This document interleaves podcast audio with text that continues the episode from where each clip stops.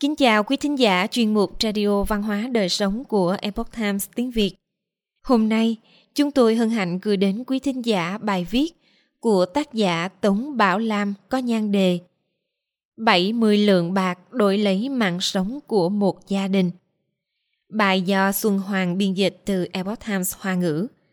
Mời quý vị cùng lắng nghe. Danh sĩ Kỷ Hiểu Lam đã từng ghi chép lại ba câu chuyện kỳ lạ ở huyện Hiến, nằm ở phía đông nam của tỉnh Hà Bắc. Bắc giáp Kinh Tân, đông giáp biển Bột Hải, nam giáp Trung Nguyên, tây giáp Thạch Gia Trang. Cuộc tao ngộ của ba nhân vật chính trong ba câu chuyện này giống như vàng kim xuất hiện trong bùn cát, triển hiện cho thế hệ tương lai chìa khóa của nhân sinh. Câu chuyện giúp người lúc nguy cấp không thừa cơ lợi dụng. Vào thời nhà thanh, ở huyện hiến, có một nha sai họ sử.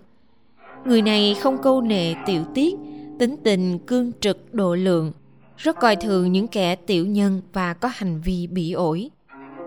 Một ngày nọ, khi ông từ chỗ đánh bạc trở về, thì thấy một cặp vợ chồng trong thôn đang ôm con khóc.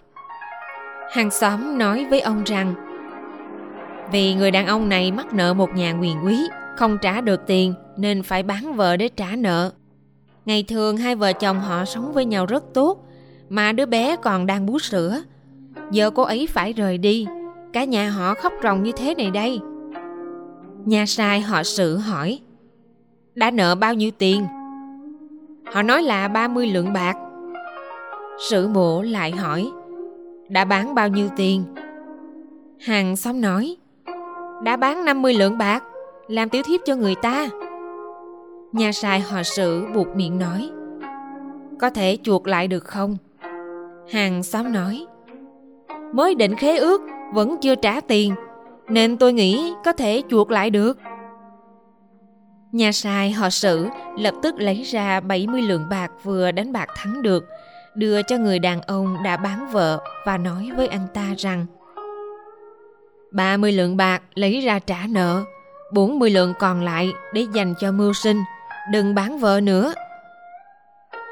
Đôi phu thê nọ vô cùng cảm kích nhà sai họ sử. Họ mời ông đến nhà mình, giết gà bày rượu để chiêu đãi ông. Sau khi ăn uống xong, người chồng mượn cớ bế con trai ra ngoài. Khi đi ra đã nháy mắt với vợ, ý bảo vợ hãy phục vụ chu đáo nhà sai họ sử để báo đáp sự giúp đỡ của ông. Người vợ gật đầu hiểu ý, sau đó liền nói những lời âu yếm với sử mổ. Khi sử mổ nhận ra điều đó, ông nói với cô ta bằng vẻ mặt nghiêm nghị. Sử mổ ta, nửa đời này là đạo tặc, nửa đời làm nha sai, giết người chưa từng chớp mắt. Thế nhưng khi người ta gặp nguy nan lại làm ô uế vợ người ta. Ta tuyệt đối không làm chuyện này. Nói xong liền đứng dậy bỏ đi.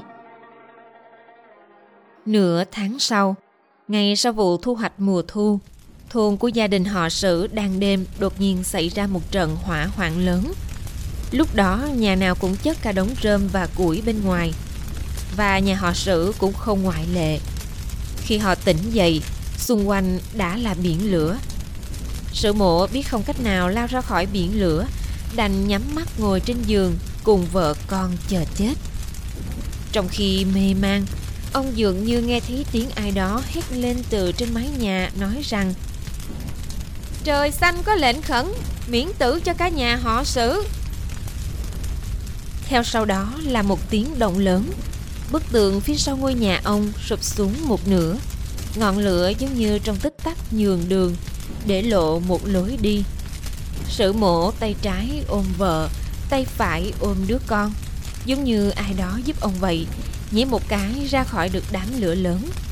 Sau khi đám cháy được dập tắt, Trong thôn có tổng cộng 9 người chết cháy. Hàng xóm đều chắp tay nói với ông rằng, Mấy ngày trước, chúng tôi còn cười nhạo sau lưng ông rằng ông quá ngốc. Không ngờ 70 lượng bạc lại là tiền chuộc ba mạng người. Đại học sĩ thời nhà Thanh Kỷ Hiểu Lam tin rằng Việc này là nhờ trời xanh đã bảo hộ nhà sai họ sử. Trong đó bốn phần là công quyên góp tiền bạc, sáu phần là công cự tuyệt tà dâm. Câu chuyện thứ hai Thành tâm đắc được sự trợ giúp Cũng tại huyện Hiến, hàng thủ lập có một người vợ họ Du. Cô phụng dưỡng mẹ chồng thập phần hiếu thảo.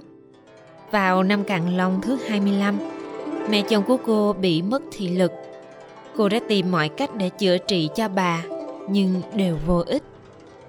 Có một kẻ xạo trá nói dối cô rằng xẻo thịt nấu lấy dầu để đốt đèn, cầu trời phù hộ thì rất nhanh sẽ có thể khỏi.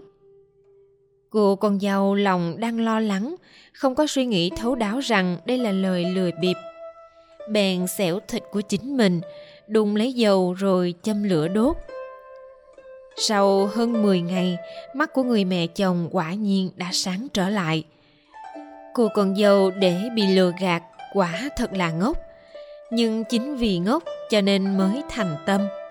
Mà nhờ thành tâm đã cảm động quỷ thần đây là phản lý bên trong làm nổi bật đạo lý tinh thâm và bất phàm vậy câu chuyện thứ ba không nhặt của rơi đắc được phúc báo ở quận hiến có một người ăn xin tên vương hy thánh hai bàn chân sinh ra đã co quắp chỉ có thể di chuyển cơ thể với sự hỗ trợ của đùi và khỉu tay một hôm, anh ta nhặt được trên đường 200 lượng bạc. Anh ta bèn để túi bạc trong đống cỏ, rồi ngồi chờ người đến tìm đồ thất lạc. Một lúc sau, chủ thương điếm Trương Tế Phi hốt hoảng chạy đến. Vừa nhìn thấy anh ta liền nói mình bị rơi bạc trên đường. Hỏi anh ta có nhìn thấy hay không? Vương Hy Thánh hỏi ông ấy mất bao nhiêu bạc. Ông Trương trả lời rằng 200 lượng, vừa bằng với số bạc mà Vương Hy Thánh nhặt được. Vương Hy Thánh bèn lấy bạc ra và trả lại cho ông. Trường Tế Phi lúc đó muốn đưa cho Vương Hy Thánh một chút bạc để bày tỏ lòng cảm ơn. Nhưng Vương Hy Thánh một mực không nhận. Ông chủ trường bèn mời Vương Hy Thánh đến nhà của mình và nói rằng sẽ nuôi anh ta trong suốt quãng đời còn lại. Vương Hy Thánh nói, thân thể tôi sinh ra đã tàn tật đó là sự trừng phạt của thượng thiên nếu tôi ăn ngủ trong nhà của ông sẽ là trái với ý trời nhất định sẽ gặp phải tai họa lớn. Nói xong, liền kiên quyết rời đi. Sau đó, trong lúc mệt mỏi, anh ta đã nghỉ ngơi dưới đền thờ của bùi thánh công.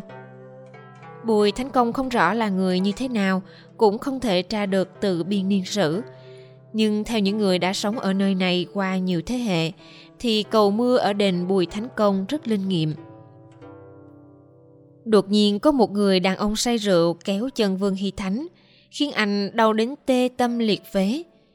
Sau khi người say này rời đi, Vương Hy Thánh duỗi chân ra, hai bàn chân vốn co quắp, vậy mà đã trở nên thẳng như người bình thường. Từ đó về sau, Vương Hy Thánh đã có thể đi lại bình thường – sống đến tận năm Càn Long thứ 36. Trương Tế Phi vốn là khách của ông nội Kỷ Hiểu Lam. Kỳ Hiếu Lam đã từng gặp ông và được nghe ông kể về sự việc kỳ lạ này. Đáng lẽ việc làm tốt của Vương Hy Thánh nên được đền đáp.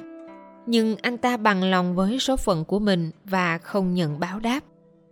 Vì vậy, thần đã ban cho anh ta một phần thưởng xứng đáng chẳng phải những câu chuyện có thật tưởng chừng như vô lý này lại ẩn chứa đạo lý sâu sắc hay sao nguồn tư liệu từ duyệt phi thảo đường bút ký quyển 4 loan dương tiêu hạ lục quý thính giả thân mến chuyên mục radio văn hóa đời sống của epoch times tiếng việt đến đây là hết để đọc các bài viết khác của chúng tôi quý vị có thể truy cập vào trang web epochtimesviet.com. Cảm ơn quý vị đã lắng nghe, quan tâm và đăng ký kênh. Xin chào tạm biệt và hẹn gặp lại quý vị trong chương trình lần sau. Kính chúc mọi điều bình an và tốt lành đến quý vị cùng người thân.